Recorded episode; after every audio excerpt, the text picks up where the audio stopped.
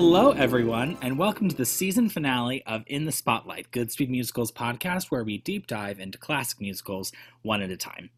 I'm Michael Fling, one of your hosts here on the artistic staff at Goodspeed, and I'm so pleased to be joined by, you would think after a season, I would have something prepared, the cotton blossom of my heart. Annika Chapin, Goodspeed Musicals, resident dramaturg and artistic associate. Hi, Annika. Hi, Michael. Annika, why don't you remind us of the clue of what this musical was that we gave on last episode and uh, tell us what musical we'll be diving into on this episode?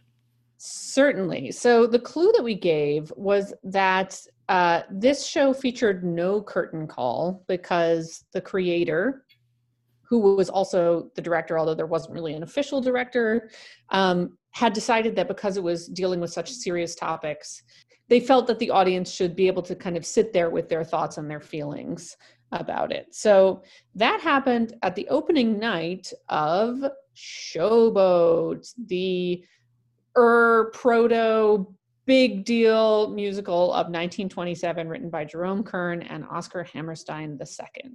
Incidentally, I'm not entirely sure they did that for any other than one night because I can't quite tell. Apparently, the audience was completely confused by there being no curtain call, and uh, Ziegfeld, who produced it, and other people felt that they surely had a big flop on their hand because everyone just kind of filed out in silence. But um, yeah, they, that was the intention, and uh, they probably put it back.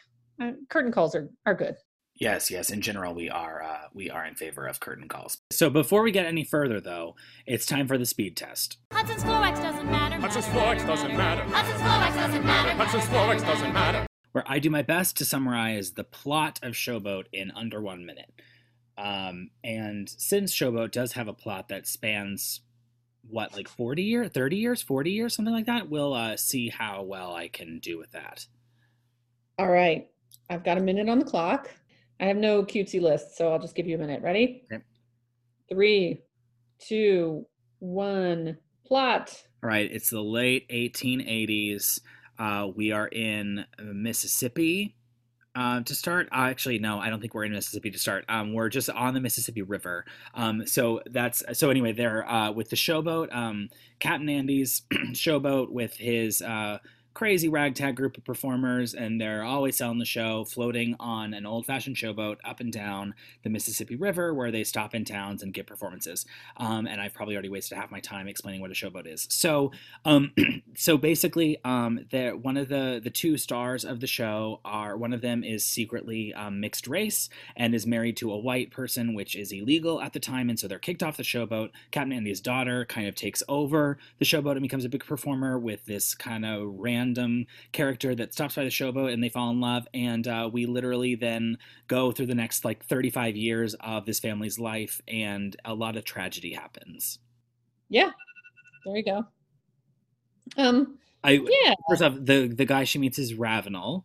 Um, and he is uh, kind of he's just a shady character at first. He then becomes kind of a successful gambler, um, but then loses all their money gambling and then leaves uh, Magnolia, who is the daughter, and Kim, who is their newborn daughter. Um, he kind of abandons them, and she ends up making her life as a performer.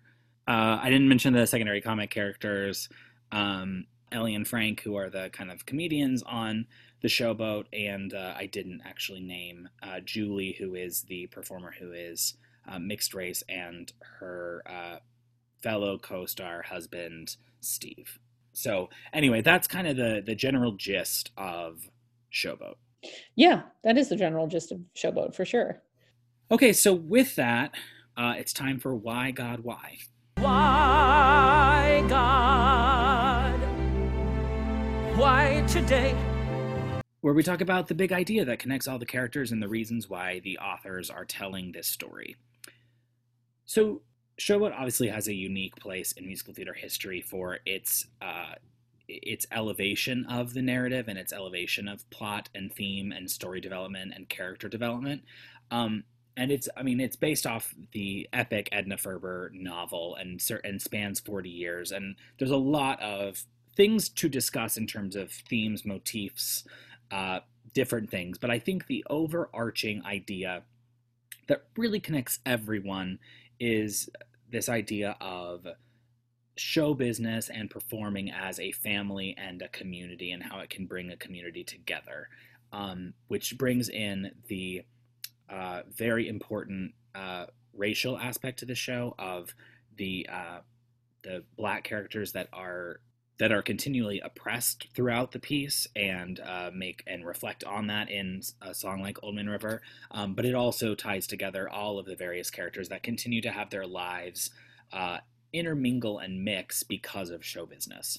Um, so, as much as it is uh, certainly uh, a microcosm of a certain period in American history, and then looking at a very um, personal, a very personal, actual family of Captain Andy and his daughter Magnolia, and then all the other, you know, Ravenel and all that.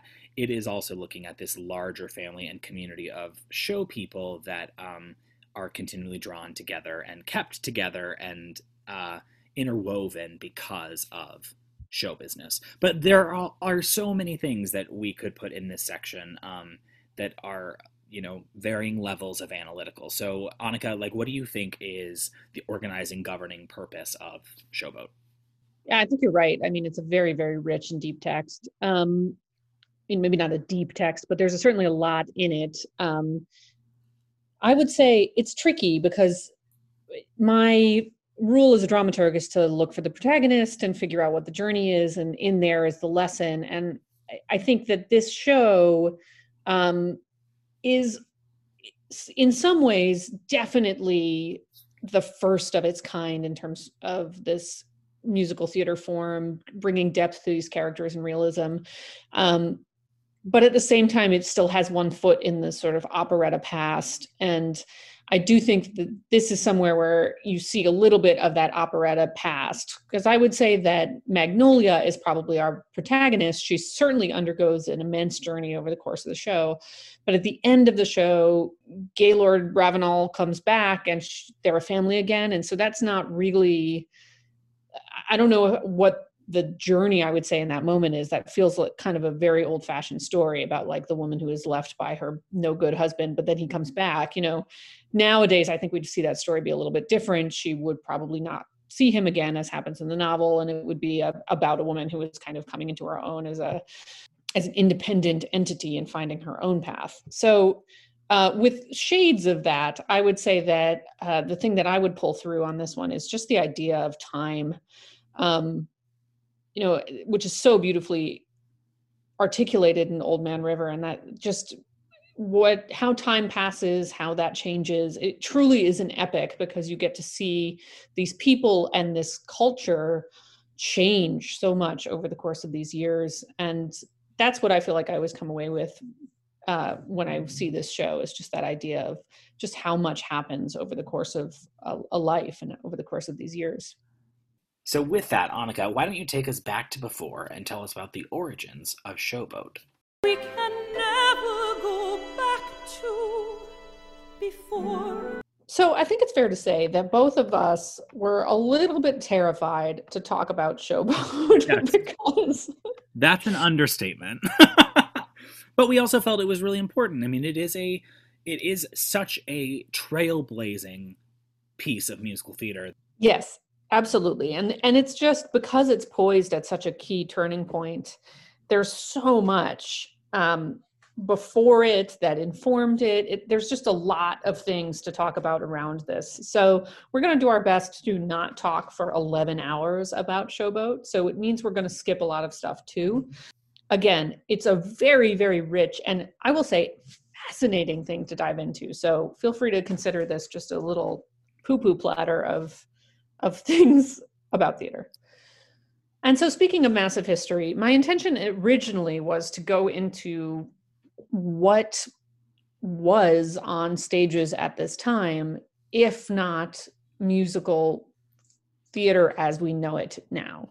Uh, because now we have what we call a musical. Um, it's really not a musical comedy, although that's the term that sometimes is still applied to it we define that as a book musical with a story. The songs are involved in telling that story. You know, obviously, you're listening to this, you know what we're talking about. So, when Showboat was on stage in 1927, it really was the first step towards this thing. So the question is then, what were audiences used to seeing before they saw something like Showboat, where the songs were helping tell the story, where it was dealing with some ser- more serious topics, but also had these songs? Um, and the answer is a lot of things. There are a lot of things that went into the creation of musicals as we know them. They have parents in a lot of different forms. So that obviously is, you know, a PhD in itself, all of these different things. But in brief, the most present thing that's in Showboat is the operetta, which was a form that was pretty common at the time. Um, they tended to be set in Europe, they tended to be very emotional. The stories tended to be historical, but also very simple. Um, they weren't real characters. It wasn't usually anything that dealt with contemporary issues, nothing like that. It was usually sort of fantasy, a fairy tale with beautiful, tripping music, um, but nothing deep, kind of keeping it surface, um, high drama, but not anything approaching realism. So that is something that certainly was around, and that Hammerstein and Kern both were writing um, with separate people, some variety of these things. Um, there were a lot of them. So we have operetta. We also have uh, variety shows and revues. There's a different kind of thing where we have and and these existed in a few different forms. There's like everything from the like the ziegfeld follies which was something where it was uh, those were true revues where you just had the comedians of the day doing their favorite bits but you also had dancers who would come out and do numbers and showgirls and you know basically this kind of grab bag. There was no overarching story at all. It was just uh, an entertainment uh, that was definitely on the light side. So there's that. Now edna ferber so Edna Ferber is, I mean, God bless this podcast because there are so many times where I go down these rabbit holes of researching these people that I sort of vaguely knew who they were. And then I'm so thrilled to know more about them. And Edna Ferber is definitely one of them. So Edna Ferber was a writer who um, wrote the book Showboat, upon which the musical was based, and uh, still had a fairly, I mean, she had a big chunk of it and was involved. So she was a Pulitzer Prize winner in 1925 for her novel So Big. And she basically was a writer who was in the Algonquin Circle. So she was like a friend and a well-known writer with all these different um, other fabulous writers she wrote Cimarron and Giant. So actually, she wrote a lot of things that were turned into famous films later. She wrote the plays Stage Door and Dinner at Eight with George S. Kaufman. So she was very present on Broadway too. She was a total badass. I, uh, really, I, I'm uh, I'm so ashamed that I didn't know who she was more. But she wrote 13 novels, two autobiographies, numerous short stories, nine plays many of which were in collaboration with other playwrights, but still counts. And she really, really was focused on stories about strong women, um, specifically strong women who often are uh, involved with beautiful but weak willed men, which is kind of an interesting theme in her stuff. And in her life, she was a big supporter of women's writing as well. She left her estate to her remaining female relatives. She gave the government permission to spread her literature to encourage female writers. Um, and she was just such a cool, interesting person. So, yay, Edna Ferber. The story of how she came to write uh, Showboat, the novel, is a great, great origin story. So, in August of 1924, she had written a play with uh, called Minick with George S. Kaufman, and they were doing it in the theater that hadn't been used for a while. So, as they did this play, a huge flock of bats that had been nesting in the theaters flew down and all of the theater goers were suddenly surrounded by these flying bats everywhere. And they they got up and they were running for the exits. And everybody was just overwhelmed by this insane like flock of bats that had just happened. And uh, the show's producer a guy named winthrop ames jokingly remarked next time we won't bother with tryouts we'll, we'll all charter a showboat and we'll just drift down the rivers paying, playing the towns as we come to them and Edna Ferber was like, What are you talking about? What is a showboat? And Winthrop Ames told her about showboats. Um, so Edna Ferber, in a way after my own heart, went down a major, major research rabbit hole after this. She became obsessed with the idea of showboats. And so she started researching them. She was reading everything she could. There was a funny story about how she like went down and she went to get on a showboat, but it was like the end of the season. So basically the people who ran the showboat were like, you can't be on this boat anymore because we're gonna it's the end of the season, but you can come back in April and then you can spend some time with us. And she did that. She spent some time on a showboat. She researched she got all of these stories from all of these different people and she ended up taking all that information and writing the novel showboat um, and it originally ser- was serialized in a magazine called Women's Home Companion in 1926 and then published as a book. And it was a sensation. It was just a big hit. It was number one on the bestseller lists for 12 weeks. It was translated into different languages. It just became this, this huge hit. Yeah, so obviously the novel was wildly successful and landed into the hands of Jerome Kern, the very famous composer who had uh, composed a number of smaller musical entertainments at like the Princess Theater, which was a very uh, now like uh, tr- uh, kind of inching toward what would become the musical uh, in the work that they were doing at this smaller theater space. Um, and he got his hands on a copy of the novel and thought that it was exactly what he had been looking for in terms of source material to take that next step and make the you know make what we now know as a musical a book musical. He really just saw that potential in the novel. And so at an opening night for another show he had his friend introduce him to edna ferber uh, and edna ferber was like absolutely not. You can no. Like i'm not you're not going to take my you know prize novel and turn it into one of these silly like little things that people like you know she didn't uh, she didn't quite understand the concept of what he was going for. But i guess through his wit and charm and explanation she was like okay go for it. Um, they paid her like a small little royalty. She was going to get like a percent and a half i think of the receipts essentially um, the ticket the box office receipts. And he takes it to oscar hammerstein who leaps at the chance. And oscar hammerstein had been writing a lot of the uh, book and lyrics for a lot of these operettas that had been um, that Annika mentioned earlier. That was a, a main form of entertainment at the time. So together, they they t- they then take this massive idea to Florenz Ziegfeld, who again Annika mentioned was, was the infamous producer of the Ziegfeld Follies, this you know early 20th century theater entrepreneur, uh, synonymous, frankly, with Broadway at the time. I mean, he was the supreme ruler of you know glorifying the American girl and all those things that uh, Ziegfeld Follies did in the early part of the 20th century. So they start writing all uh, all these Act One songs and all of this and generating this idea, and it becomes clear that this is going to be a massive undertaking. So they take it to Ziegfeld, who they think is the only producer that could even hope to produce the size and scale and scope of what they're hoping to put together with Showboat. And it's important to know that like what they pre- the idea they presented to Ziegfeld was so far off from what Ziegfeld typically produced.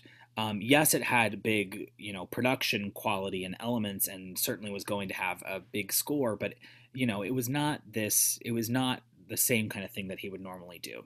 But he, you know, got the initial uh, sense of what they were doing and wrote to Jerome Kern the next day and said, Yes, I want to do this. This is the opportunity of my lifetime.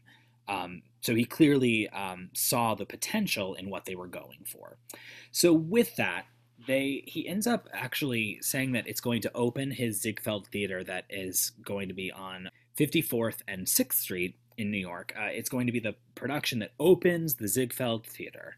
Um, and actually ends up not opening the Ziegfeld Theater because it wasn't actually ready to be performed by the time the Ziegfeld Theater was opening. So he put another show in, uh, and that you know opened the Ziegfeld. But then he transferred that other show out of it so that Showboat could be in the Ziegfeld. So they put together this massive amount of material and. Oscar Hammerstein was really seeking to have everything in the show forward the story, and they and to adapt this massive novel into somehow uh, theatrical piece. So, in adapting this epically long novel, Oscar Hammerstein makes a lot of big adaptation choices um, that are very different from the source material. The novel starts in the 1870s and goes all the way to the present day. They chose to start it in the 1880s. Captain Andy dies in the novel.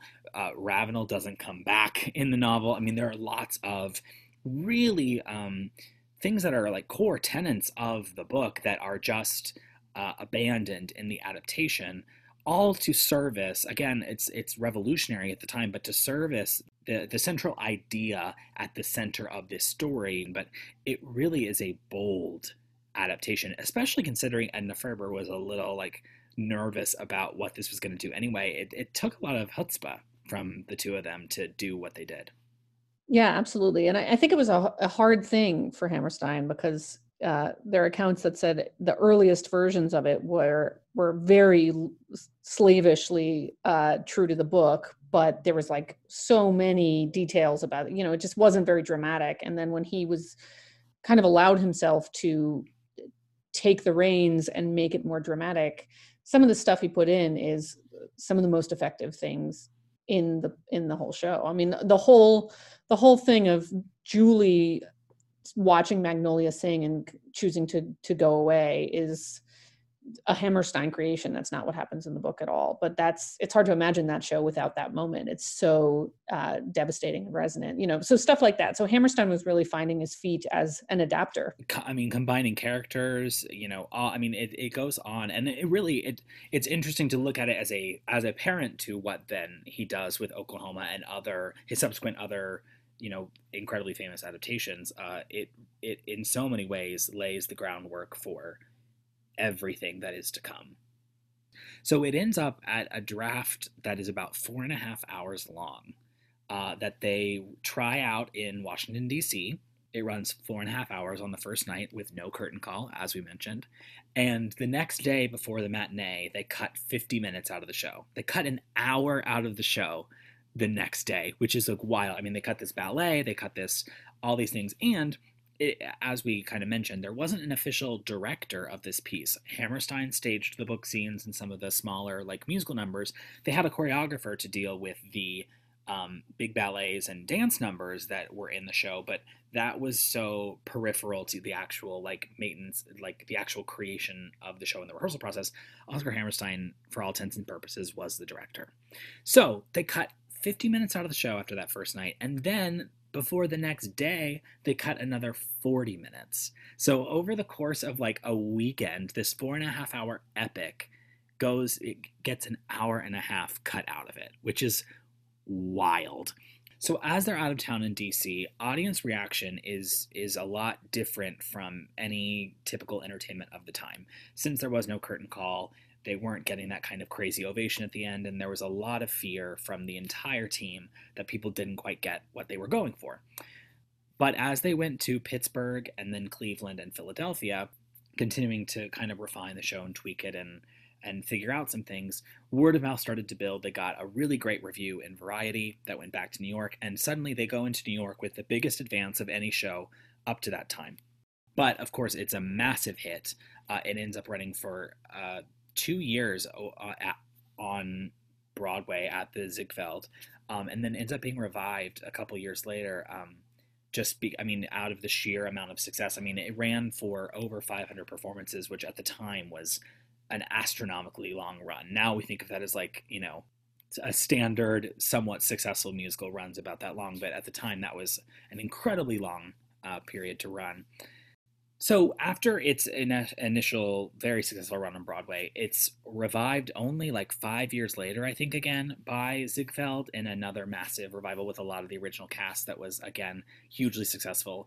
It was made into a silent film in 1929, um, which uh, is fascinating in and of itself, and then made into a uh, sound picture in 1936, and then again in a almost more in a color adaptation uh, in 1951, and it was quickly performed all over the all over the country um, in various opera companies and theater companies uh, all over. And it's it's a very interesting case too of even early on in its history, there was no definitive script of Showboat, even back to some of these original accounts, some of these original revivals and regional revivals and things. There really was no set script because it was just it, it, wasn't an operetta where the score was set and done and it wasn't uh, something that was being created in a vaudevillian type musical comedy you know way that was all about what the performers you had could do. It was it was specific but it wasn't set in stone. So there over the course of its history it is kind of just ingrained as a part of it that it doesn't quite have a set version. And of course it won zero tony awards uh, because there were no such thing as the Tony Awards yet, because there were no such thing as musicals yet, because it was the proto first. So, um, scandal. It did win many Tony Awards later in its various revivals. Um, it is currently the third most revived show on Broadway. Um, so there's lots of ones to talk about. The most notable ones are, I would say, in 1994, Hal Prince did a very very large epic version of it, um, which was pretty well received. Elaine Stritch was in it, Rebecca Luker, a lot of great people. Um, again, some book changes made um, every single time it gets changed. And of course, we can't do this podcast without mentioning the Goodspeed production directed by Rob Ruggiero, which took the very, very large show um, that originally, as we said, had hundreds of people on stage, et cetera, and put it on our very, very small stage, but did it so beautifully. Uh, I mean, it really was a very, very effective uh, adaptation to make it fit a smaller stage, but all of the story was there was great. And also, this show has a very uh, clear other relationship to the Goodspeed, which is that the original Magnolia, who was a star named Norma Terris, and she lived in Lyme, Connecticut, and then now we have one of our buildings, which is the Norma Terris Theater. Uh, so thanks to Norma Terris, who uh, became a star because of Showboat, uh, Goodspeed has a wonderful home where we do our new musicals. So thanks to Showboat and thanks to Norma Terris. One of the other things that was really groundbreaking about Showboat at the time, too, was that it had so many songs that turned into popular standards. Um, and the whole aspect of selling sheet music to a show and songs from musicals being then taken into the mainstream between Make Believe, Can't Help Loving That Man of Mine, which is absolutely a classic of the American Songbook, to Bill, You Are Love, and of course, Old Man River, which is now one of the most famous songs in the American Songbook. Uh, of course, sung by Joe, one of the black workers on the showboat, um, and has, you know, transcended and you know anything it, i mean it's one of the most famous songs of all time and it's absolutely stunning and gorgeous and perfectly illustrates the themes of showboat and uh, really becomes the show's anthem in so many ways so with that annika why don't you take us into the words and show us what's inside the two versions of bill What's inside? Everyone wants to know what's inside. Analyzing a song from Showboat is an interesting task because this was before songs carried a lot of plot or character as a rule in what would be known as musical. So many of the songs in Showboat aren't quite analyzable in the way that we would normally dive into a song. For example, when you look at a song like You Are Love, which is a gorgeous, big, ballady song, it's a pretty standard and generic operetta love song.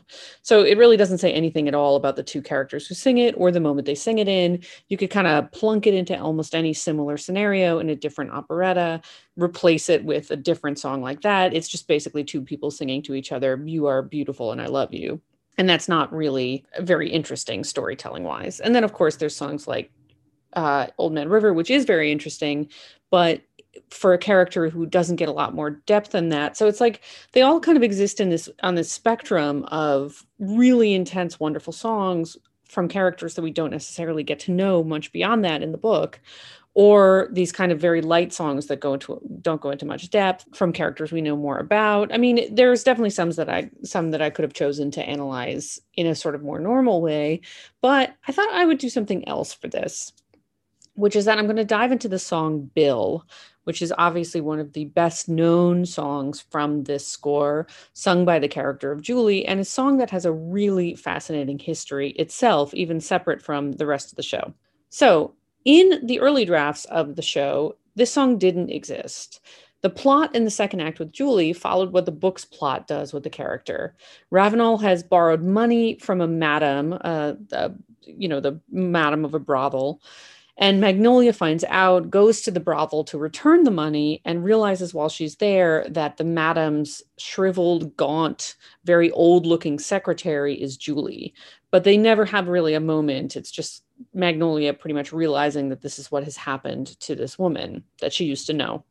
However, uh, when Hammerstein and Kern cast the popular cabaret singer Helen Morgan as Julie, they decided to change this and build up the role of Julie. So, what they did was something that was Hammerstein's invention, which was to make Julie a singer and a drunk, which was actually partly using Helen Morgan's real life and reputation, which is a whole other thing. But and have that amazing moment where she sacrifices her job so that Magnolia can have it. Her final appearance in the show is to do this uh, really selfless thing that presumably will lead to her downfall so that this girl that she loved in a kind of maternal way can can have what she needs because she recognizes that magnolia needs this job. Um, so it's an incredibly beautiful moment in the show. It's a moment of incredible sacrifice for this character who has really had such a tragic arc. She's gone from being the star of the showboat with her husband um, to being revealed as a mixed race person and thus not hireable by the showboat. And then we see her like this, where she's clearly fallen far, um, become drunk, at some point had her husband disappear, which is something we'll talk about in a second. And she's rehearsing for her show within a show and she sings this song. So when Hammerstein first wrote that scene, he wrote that she would sing a quote unquote popular sentimental ballad characteristic of its time, which they do later when Magnolia sings After the Ball, which was a popular song of the time. So Hammerstein clearly t- intended to put a song in there that maybe he wrote but sounded like a popular song of the day. That was something that Julie would be singing in her nightclub act. However, they didn't do that. Instead, they took a song that Kern had written for another show called Oh Lady Lady, which is a much lighter sort of comedy, musical comedy thing. And they took this song that had been written to be sung by the lead ingenue, the young, kind of beautiful girl lead, about her love, but it ended up being cut from that show and they tried to put it in different so- shows, but it didn't work out. So that show obviously was a very different tone because before Showboat, no musical comedy had the tone of Showboat um, light comic fun. And Kern wrote the music, but P.G. Wodehouse wrote the lyrics. And if you don't know Wodehouse, he was a writer who wrote arch, clever, funny character stuff, but not emotional. He really was not someone we think of as writing anything that that had a lot of emotional depth. Certainly not. I didn't even know he was a lyricist, but he was he was a funny writer. He was not this. So the song was about this girl singing about her boyfriend who's really clearly not a prize as we learn over the course of the song. It was kind of a joke song. It had its m- melody that was a little bit melancholy, which is part of the reason it was cut from that first show. So, anyway, they took this song for this moment with Julie um, which is kind of remarkable considering how different that is from what Hammerstein had originally, originally ma- imagined for that moment. And it ended up being the perfect song. And although Hammerstein was always uh, insistent that full credit for the lyrics go to Wodehouse, and he was very classy about this, he included a note in the program. He wanted to make sure that he doesn't get any of the credit for the song because people obviously loved the song. It became a big hit in the show.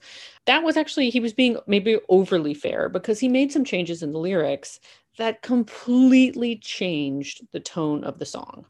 And Kern made a little tiny, tiny tweak in the melody too, but very, um, not a lot. And notably, they changed the tempo, they slowed it down quite a bit. So somehow, a song that was originally a charming, sort of funny song about a girl whose boyfriend is kind of a mess, as we realize over the course of this song, became this devastating song about a woman who has been through everything and is just kind of at the end of this wrote. Very emotional. So, what we're going to do is compare these two versions and see how this happened.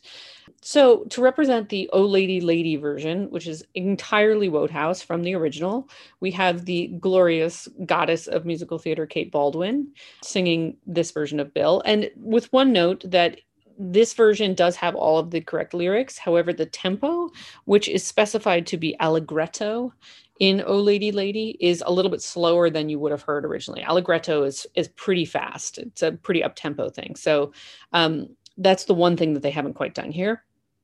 And then to represent the Hammerstein uh, edited Showboat version, we have Lonette McKee, who sang it in the 1994 revival. So let's dive in and we can hear uh, both of these songs. And I'm going to start with Kate Baldwin and the Wodehouse. So this is the earlier one, the lighter one.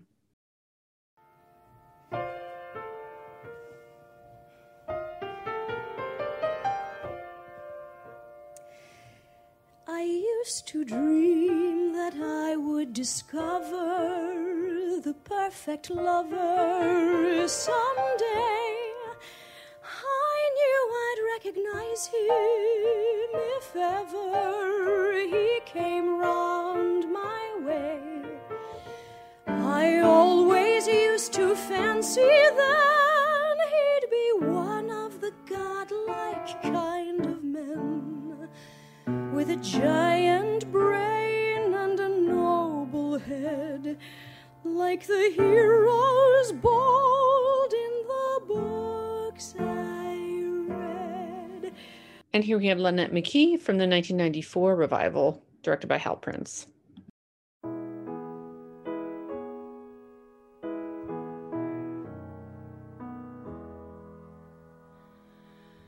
I used to dream I would discover the perfect lover someday.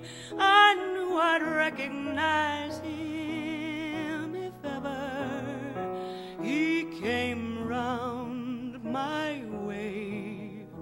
I always used to fancy then he'd be one of the godlike kind of men with a giant brain and a noble head, like the heroes bold in the books I've read.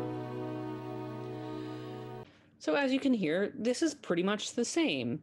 A little bit of a tempo difference, and obviously, you have two uh, very different vo- vocal qualities here, different uh, voice types, both wonderful singers. Um, so that's just that's just about the performer. Um, but we have a setup, right? Um, the same setup. I used to dream that I would find this perfect man who was just like all the storybooks. And here's where we start to get into the tweaks. But along came Bill, who's quite the opposite of all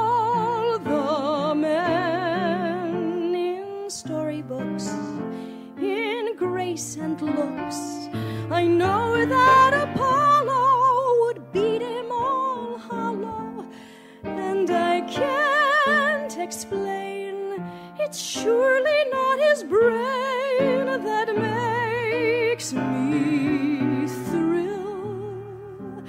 I love him because he's wonderful, because he's just my Bill. And here we have the Hammerstein Showboat.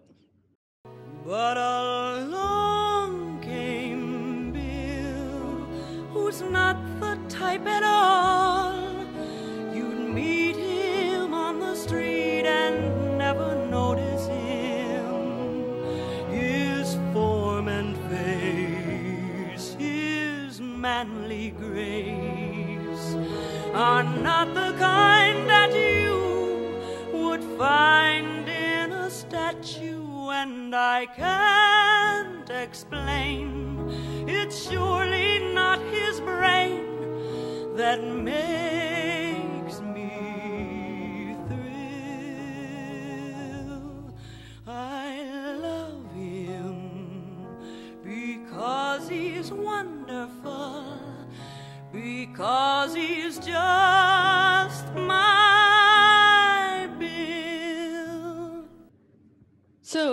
Caught that there, uh, the changes have been made in the beginning of the chorus. And in the Wodehouse version, there's a badly scanning lyric, which uh, which Hammerstein has taken out, which is quite the opposite of all the men. It's just it's not a great. It's not hitting the right moments there. But we have the line in storybooks, in grace and looks, I know that Apollo would beat him all hollow. So, what Hammerstein has taken out there is the first punchline, really. The first verse of this song really sets this up. I used to dream that I would find the perfect man. And then this is the punchline here. Basically, uh, the guy I found was the opposite of that. Um, in storybooks, in Grace and Looks, you'd expect the answer to that to be he's the image of perfection that I dreamed of. But instead, you get this I know that Apollo would beat him all hollow, which is a funny image because Apollo is just like beating him. He's just like can't even, you know, he's not even a little bit winning this contest of handsomeness. So they've removed this. Um, and they've also removed the uh, slangy sounding beat him all hollow, right? That sounds like what a young person would say in the beginning part of the 20th century. Those are gone. And what Hammerstein has replaced this with is something that sort of means the same thing, which is I dreamed of the storybook Prince, and, but this is not who I'm in love with at all. But what he's done is instead of making it a punchline here, he's softened it and he's made it much more located in reality. He's made it feel much more honest and real. He's saying you wouldn't notice him if you walked him on the uh, if you passed him on the street. Not you know, hollow like, oh man, if he was in a contest with Apollo, he would totally lose, which is kind of exaggerated and funny. He's just simply saying you could you could meet him on the street and you wouldn't really pay attention to him, right?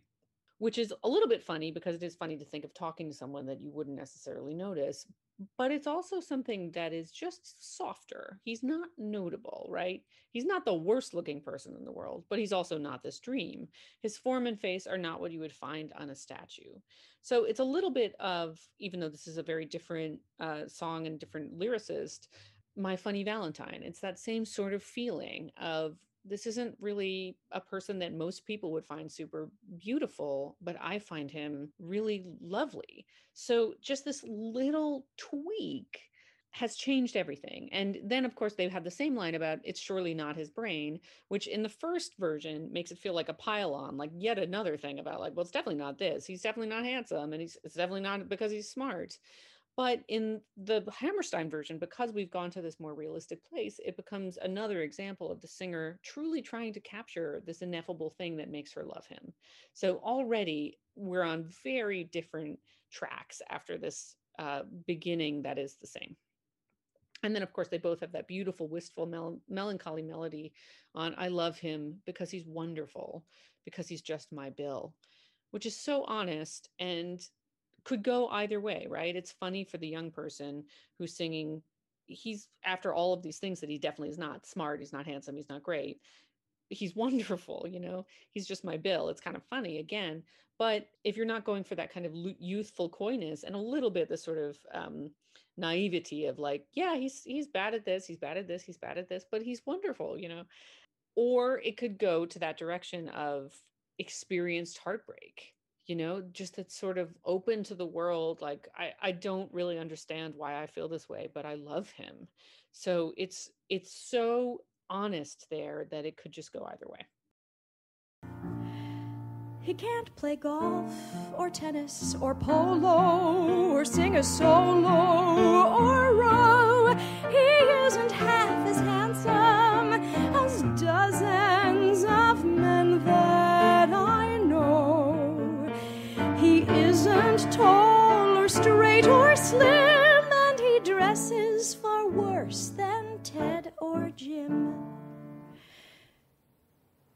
And I can't explain why he should be just the one, one man in the world for me. He can't play golf or tennis or polo or sing a solo or row. He isn't half as handsome as dozens of men that I know.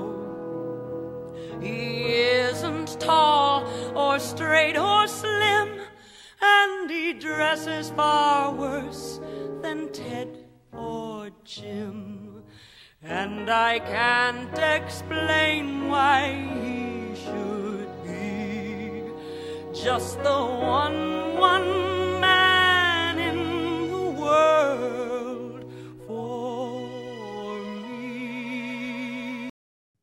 Again, it's the same. Because this works either way. If it's lighter and funnier, this list of things that he can't do are part of the same joke. But if we're in the more realistic world, these don't feel like a list song. It feels like the singer's affection for her man, who isn't for everyone. The verses are the setup, and then the choruses bring it home. But by adjusting the chorus, you could change the tone of the entire song. So let's let's see. Let's bring it home. Just my Bill. He has no gift at all. A motor car he cannot steer, and it seems clear whenever he dances, his partner takes chances. Oh, I can't explain. It's surely not his brain that makes me thrill. Verses.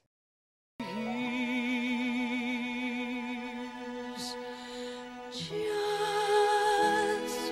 my Bill, an ordinary guy.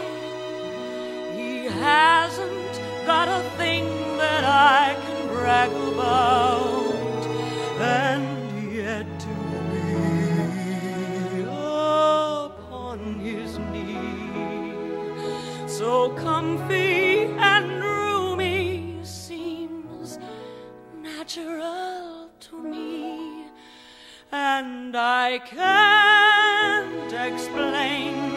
It's surely not his brain that makes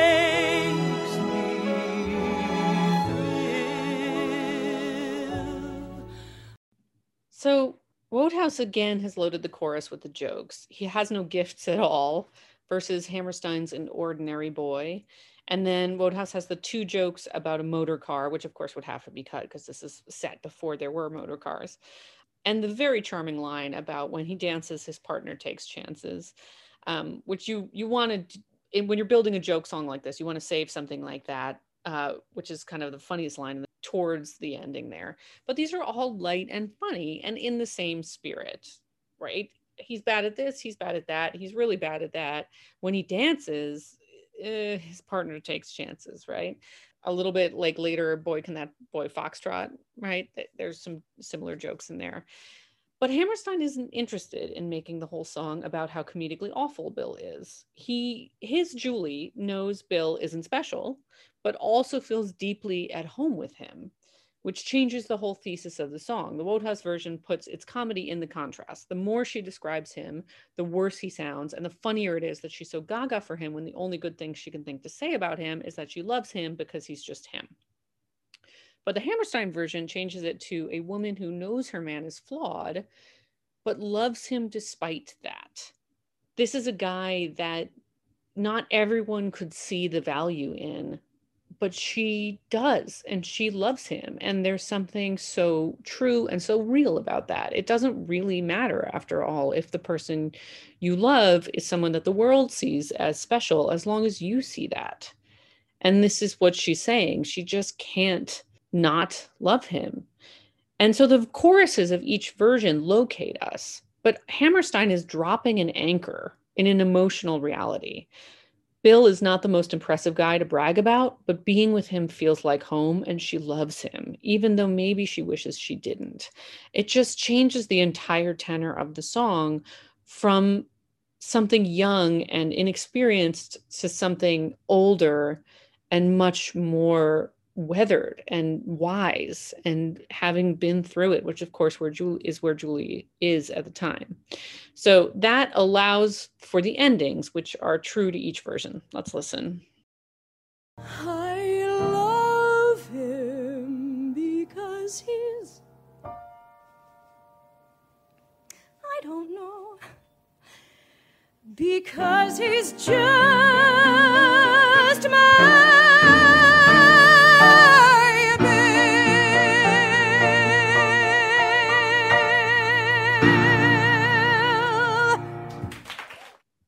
that I don't know is such a sweet young you know she's just not the most articulate kid here this singer she's in love with this guy who sounds like a total mess but let's listen to the Hammerstein who turns it into something devastating I love him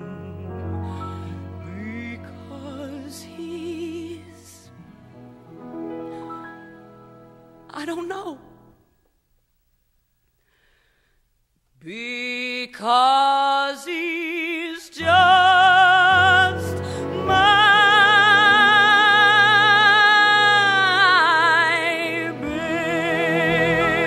Bill. So that feels very different.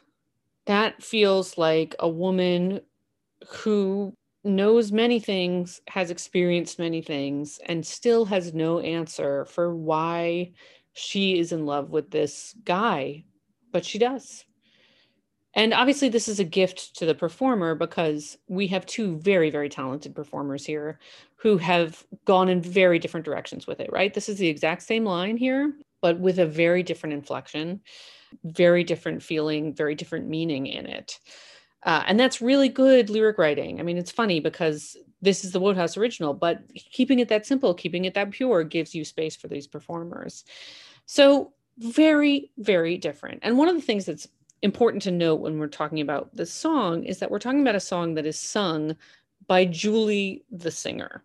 And this is now we're talking about Showboat. We're going to stop talking about Oh Lady Lady. So technically, this song is not necessarily about Julie's life. After all, her husband is Steve, which we know from Act One, not Bill. Bill is not a name of a person that exists within the Showboat realm at all. And we don't know what happened with Steve at all.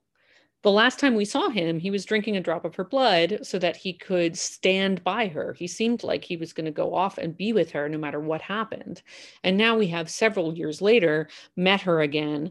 She's a drunk, she's a singer in this club, and she's singing this song. So Hammerstein and Kern have brilliantly blurred the lines between the realities here. We very much interpret this song as coming from Julie, the character, singing about a husband who has abandoned her. And I think Hammerstein did a very interesting and smart thing here by adding into the book in the earlier act the fact that Steve is a bad actor, which somehow prepares us to hear the list of his failings in this song as about Steve. Because even at his best, when he was being a noble and upright, supportive husband to Julie, he wasn't a magical heartthrob, right? He had some flaws, which we knew about then. So we we're already kind of mentally prepped to take this song as about him even if it's never confirmed that it is and it would make sense that it was not because obviously she's singing a song diegetic etc so the yearning and the sadness in this melody which feels a little odd for the old lady lady setting of a girl in love with a mess of a boy feels heavier and much righter here, especially when it's slowed down a bit, um, which obviously would have been a little speedier earlier. And the jokier lines in the song fit because she's singing a performative diegetic song, not to mention that it makes the gut punch of those emotional moments, especially the final I don't know, just land so brilliantly and so devastatingly. So it's so interesting to look at this song and compare it because I think it's a surprise to many people. When you think of this song, you think of this top level torch song that is a beautiful character number, um, sung perfectly by this character. And when you actually think about it, it's not a perfect torch song because it's it's as we said it's it's half of this comedy song but it's been brilliantly tweaked to be a torch song it's not actually necessarily about the life of this character um, but our brain does the work there. And it's so fascinating that it was not written for this moment because it is hard to imagine a more perfect song for this moment in this show. And that will bring us to how do you solve a problem like Maria? How do you solve a problem like Maria? Where we talk about some of the issues, both internal and external, that the show faces.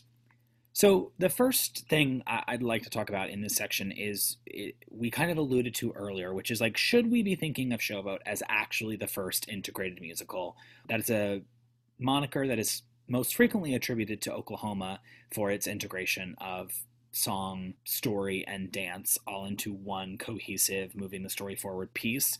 Um, but I also think that Showboat does that a, a lot. I, I, you know, I the classic example in Oklahoma is the inclusion of the of Laurey's Dream Ballet as the um, like uncuttable. You can't extract it from the story ballet, but there are certainly performance elements and dance elements to Showboat that continue to move the story forward and uh, it's not like there isn't dance in it. So I so I guess the question is is Showboat like parent to the modern book musical, ancestor to the modern musical, or and I can say this because I am one, the underappreciated redheaded stepchild of you know the modern musical. Where does it kind of where does it stand in that? And do you think that that is you know where do you fall in that debate? Well, I think it's a it's a question of first versus complete you know? I think oklahoma is the first example of the complete form of a book musical the kind of ideal that we look to because it is one thing. All of it is one thing. All of the storytelling is serving itself the all of the pieces are serving the storytelling. There's no fat to be trimmed. There's no vestigial pieces from other forms that are in oklahoma. So i think oklahoma rightfully gets the title of the first book musical as we know it because it is such a template on which others were set. Showboat is certainly the first thing that is the musical theater form in its kind of proto form but it has so many elements from different things still you know? It's it's not a complete musical especially when you think about how different it was when it first came on the scene and how much it still had of those elements you know it had a lot of the elements of, vari- of a variety show. It had a lot of elements of operetta. There were popular songs of the day that were just in the show and still are after the ball is is a show is a song that is not written by Kern and Hammerstein. Um, Goodbye, My Lady Love is another one. Like that's there are all these kind of pieces that are not what we would call a musical right now. So um, I think it is certainly groundbreaking, certainly foundational, and certainly extremely important, especially when you consider just how many things are in it and just how much there is to talk about around it. But I definitely would kind of give the the complete title to Oklahoma, which really is the show that perfected the form. I think it's also too important to draw the distinction between because there are other shows that happen between Showboat and I mean there's a, a 15 yeah. year difference, 16 year difference almost um, between I guess for 27 to 43, but it's like the end of 27. So, but anyway, regardless, there's like a 15 year gestation between Showboat and Oklahoma, and in that 15 year period, there are many musicals that that pop up that we still absolutely perform and have been adapted and changed but like anything goes happens in that period. Uh you know uh, that's the most obvious one i think. Um but babes in arms happens in that period. Uh roger i mean there's a lot of there's a lot of things that continue to uh, make steps in the direction of getting to oklahoma but i think the important distinction to draw between all of those shows and Oklahoma, and also Showboat from all of those shows, and why those shows don't get as much credit as Showboat does or as Oklahoma does, is that ultimately all of those shows were still. It wasn't like, oh, we're setting out to tell this story. And to tell this story, we are going to do this, this, this, and this. It was like, oh, we have all this talent and all these people and we're going to create this little flimsy story that will get us through this almost as like a band-aid taped up kind of version of Showboat and or Oklahoma, and or Oklahoma where the story of Oklahoma and the story of Showboat were entirely what drove all of the choices as opposed to retrofitting something into a story. I think in a lot of ways and this is not to knock jukebox musicals, but in a lot of ways jukebox musicals are like our modern version of that 15 year period thing where we're taking something that already exists kind of and putting it into a form. Now, these these shows still had original scores that were fit to the various performers that were in them and their various abilities and whatever, but it really was just a very loose kind of branch on which to hang things. Am I correct in that uh, analysis, Annika? Yeah, yeah. I mean, I think there are certainly um, ones that were closer to what we consider a, a musical as we know it, and ones that are further away from it. But yeah, there were definitely there was definitely something different about Oklahoma coming down the pike. Um, it was just so much more unified than than any of the previous shows, and and a lot of those shows are super interesting shows. But yeah, they're not quite. The story is just not all one piece in the way that you you see with something later. So obviously, with Showboat, the, one of the major things to discuss and uh, deal with with any production of it, or and even its existence in general, is um, how it deals with uh, racism and race relations in America, which is absolutely central to what the show is examining and uh, talking about and exploring. So it's without doubt that throughout Oscar Hammerstein's life, he was very interested in ending racial intolerance and uh, advocating for people who were of different uh, ethnic and racial backgrounds being treated as equal um, as equal citizens um, to white people. Uh, but with time and with um, the some of the stereotypes and conventions of the early 20th century theater, um, I think a lot of those intentions end up getting lost in the piece or have are, are quickly uh, quickly lost or forgotten about the piece in subsequent productions that have not dealt with this question in a sensitive manner. So I guess the question is is Showboat a musical that looks and examines and asks tough racial race relation questions or is Showboat a racist piece. And I know that that seems like almost a false argument to set up, but I do think that that, that is the span of the question and debate surrounding Showboat is is that wide. Is is it worth continuing to perform or does it need to be put into the box of history and we need to do better and do other things? Well, I think to that basic question of whether it is a show that has a lot of questions about race and racial equality on its mind, um, or whether it is a show that is racist and problematic, uh, my answer is yes to both.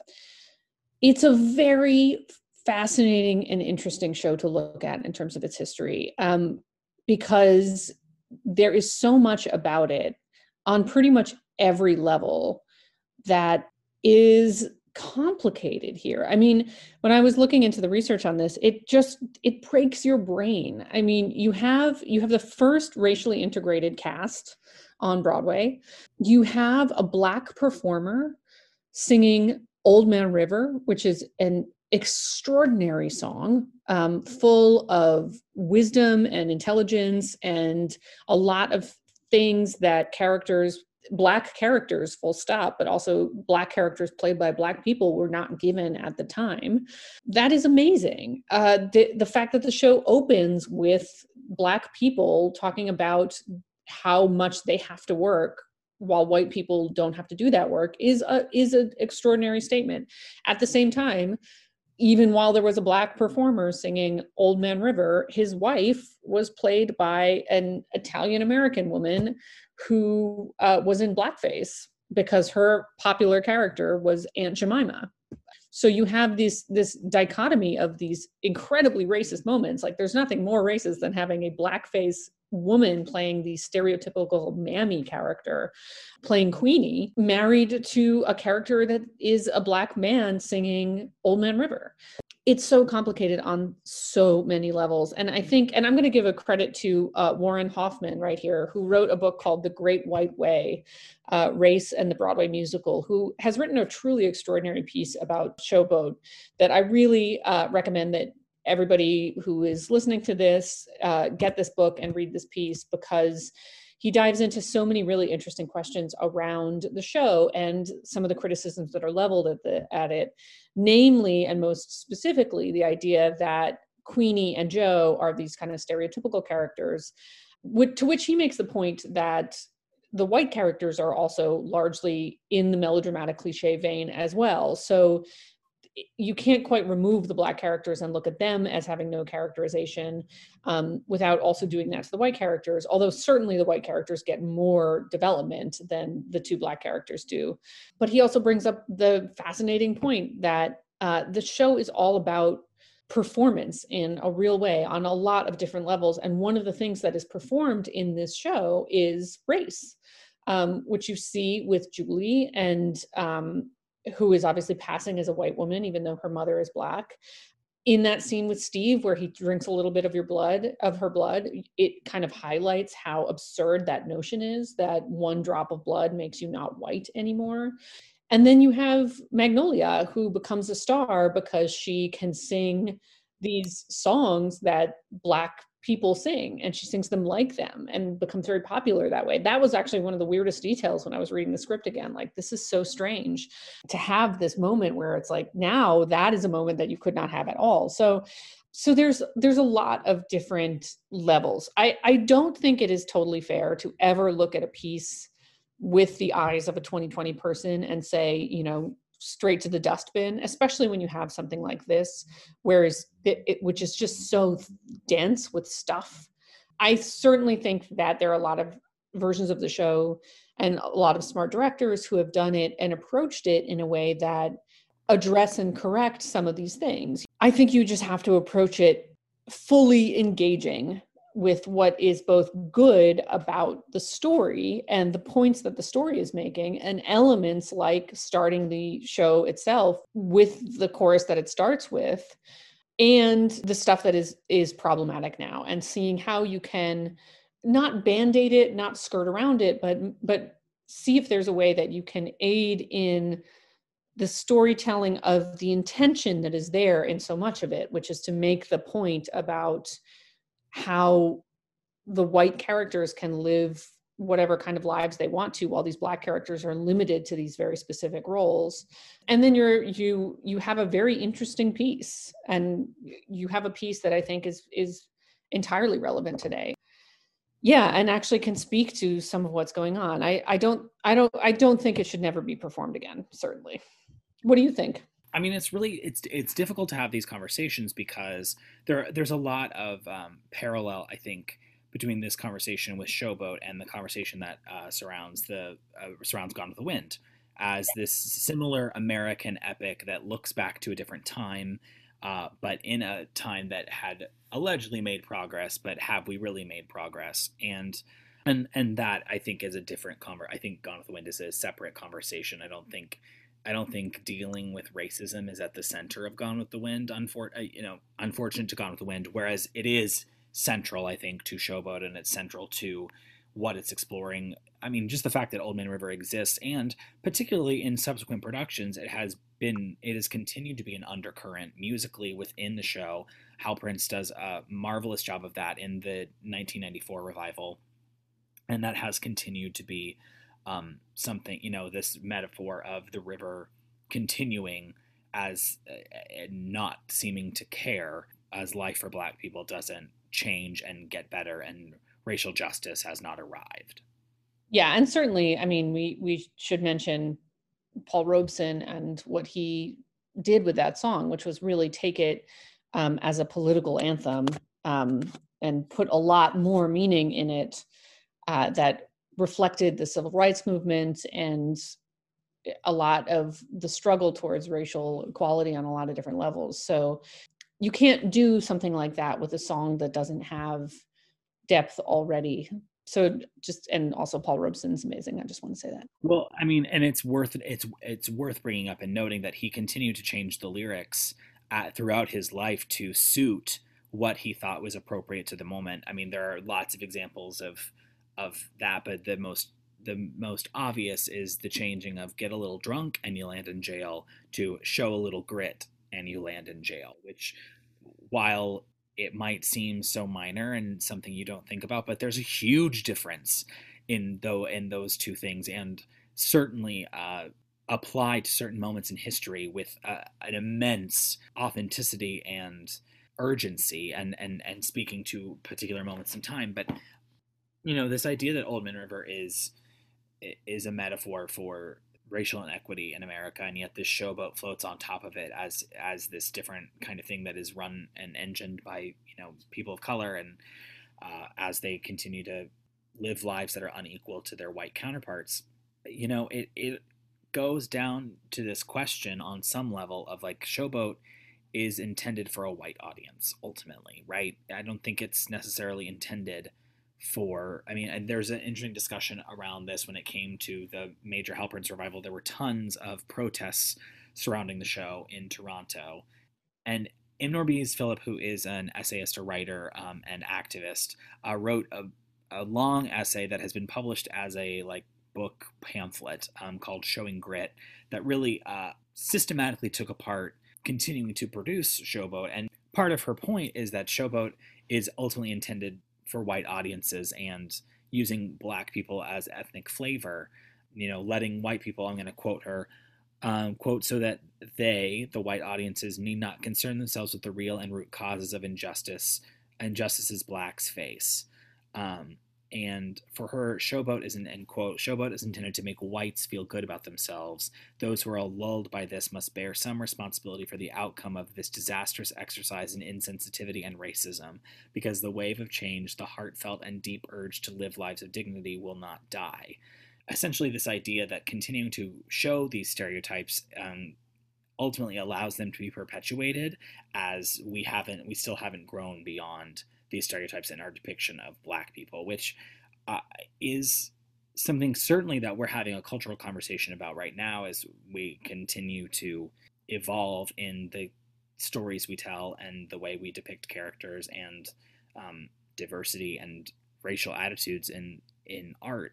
But ultimately, for me, describing racism, and this is a quote from someone, um, but that like describing racism doesn't make it racist. Um, and uh, you know, I, I guess part of the other question then for me is how much do we as storytellers bear the responsibility for how people intake our work, um, and or intake the work that is on stage in front of them? If people choose to not investigate the race, like their inner race, or their inner racism, or their inner um, biases after watching Showboat, how much do we bear the responsibility for that for the perpetuating of negative imagery surrounding minorities versus attempting to have an, a real authentic wholehearted investigation of the racism that that is a part of the fabric of our country and our society. I, I, am not sure where the answer is on that. I don't know that anyone knows the answer to it, but um, that's what I think about continually. Yeah, I mean that's that's a really good point. And I mean we should also say that you know, we are two white people who uh, are talking about a show that was created entirely by white people um, at a time when actually there were some black people creating musicals, but um, really not many and still not that many unfortunately which is a, a, huge problem with this industry. But so we we must say that too which is that there's you know you can have all sorts of intellectual arguments but ultimately this isn't the story of black people as told by black people um, and that is problematic. Right and something you have to contend with if you're doing this show. And that means it's time for our favorite things. These are a few of my favorite things where we talk about some of our favorite things about Showboat. So, Annika, who would be your favorite character in Showboat? I I really love Ellie and Frank. I just find them so much fun to be with in a show that doesn't have a lot of fun characters necessarily. Um, and Ellie specifically, I just I I just always am happy when they come on stage. So I'm going to say Ellie and Frank, but Ellie specifically. I think that's great. I found them a lot more entertaining this time around than I think I have remembered in my mind. So I totally get that. I think for me, I mean, I, I think I, I think my favorite character has to be Julie. Although part of me wants to say Captain Andy because I do love his like never quite down, you know, ain't down yet type spirit that he has. But I think, I mean, the dramatic moments that Julie gets, I think, are so poignant and wonderful, and uh, such an interesting character that is that doesn't have a ton of like you know siblings or characters in in the musical theater canon that have a similar kind of story like that so i just i think she's a very interesting fascinating character Mm-hmm. Yeah. what about your favorite song what's your favorite song in showboat Um, you know, it's funny because when I was thinking about this, I was like, well, it would be very on brand if I said misery's coming around because I always love like the darkest. And I have to say, I really do love misery's coming around, but I'm not going to pick that one. Um, I'm going to pick the opposite of misery's coming around. I'm going to pick um, I might fall back on you, which is such a like feather light little song. And I just, there's something about that melody that is just so charming and I really love it. And I just, it's my fave. I love that. That's great. I mean, it, it, the score is so wide and varied that like it almost could go. You could go anywhere. Like there were other songs that on the reread, I was like, oh, that's actually a really delightful, lovely song. Like, why don't I think about that song more often? Um, but I, as much as that part of me, first off, I love Bill. I love the song Bill. I think it's really amazing and poignant. I also really love Can't Help Loving That Man of Mine. I mean, I know it's just such a joyous, like, moment. I almost kind of hate that it comes so soon in the show or feels so soon just because it feels like it should be like more momentous than that. But also, all that is to say, there is no way that I can't say that Old Man River is my favorite song. It, I love listening to it. It's so powerful and so moving. And uh, I also just like, I love a good bass anthem. And there, there aren't a lot of them. So I, I, I have to pick Old Man River.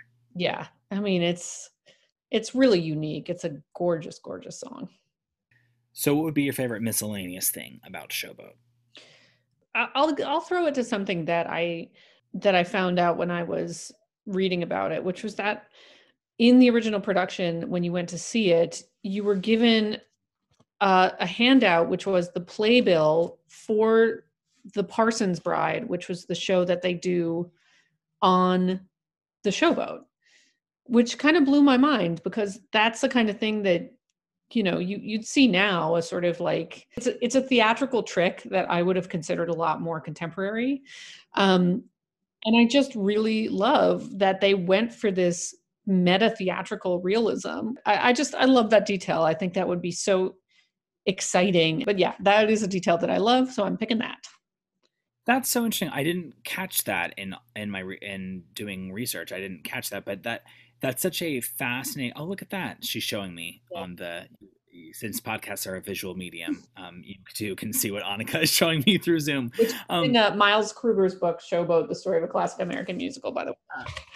uh, but I so I didn't I didn't catch that in looking over the research, but it's such an interesting thing. I think my miscellaneous thing that I also discovered in this research was that um, Cotton Blossom, which is the kind of opening number um, theme for the show boat, which is called the Cotton Blossom, uh, and Old Man River are the same tune, but Old Man River is inverted. So Cotton Blossom becomes Old Man River, which is just an inversion of the same musical like notes, intervals, things.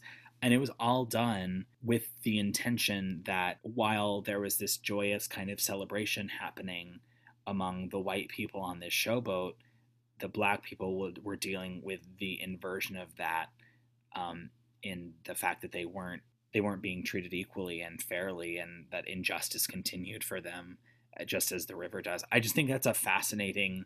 It's so central musically to how the show is built and thematically in music, but it also matches the theme that they were going for in the book so well and was done with such intention. I just think it's uh, absolutely breathtaking once you hear it. I, it's like you can't unhear it on a certain level, at least for me. So that that takes the cake for me on this one. I love that so much. I did not know that, and I love it so much. And that will bring us to one of our final segments Corner of the Sky. Gotta find my corner of the sky. Where we talk about this show's place in the musical theater canon. So uh, this segment feels redundant after the entire episode that we've done because we've talked about how it is the you know parent uh, prototype for the modern American folk musical, which is obviously part of its corner of the sky. Monica, I mean, do you think there's anything we've missed, or even in that, you know, what else would you add to that sentence? I mean, we could talk a lot more about innovations and how it, it really set the stage for all musicals to come, but I would say it's it's not so much a corner of the sky. It's it opened the gates of heaven. It it is the four walls in which we find corners. in some ways, in some ways, maybe it's the foundation that then Oklahoma puts up the walls. Maybe that's what we should say. The barn raising that, you know, O- Oklahoma completes. well, that wraps it up for our deep dive into Showboat and, in fact, season one of In the Spotlight. If we can believe it, 19 episodes later, we have done a season of the show, which is insane. Yeah. Dang. What comes next? So we don't even have a what comes next for you. I mean, the what comes next is we can't wait to hear from you for your reactions on season one. Please remember to follow us on social media at at in the spot pod, and you can email us any questions, comments, concerns, thoughts, prayers uh, at podcast at goodspeed.org. Uh, and maybe we'll do a surprise mailbag episode at some point. Um, but you know, I, I guess the what comes next, we don't have any trivia clues for you, but uh, definitely expect another season of In the Spotlight where we'll dive into a whole different set of classic musicals and uh, probably with some new segments and some new fancy, you know, upgrades. I don't know. I don't know what else. What else comes next, Annika? Well, I don't know. It's a it's a wondrous new world. But I will say too, uh, let us know the shows that you would like to see in the next season because obviously uh, there are hundreds of really great shows and we have had a blast diving into ones that we know and love and ones we didn't know so well and ones we didn't love so much so um, let us know what's on your wish list and uh, maybe we'll uh, we'll uh, add them to ours So until then, we'll see you next time. Bye, everyone. bye everyone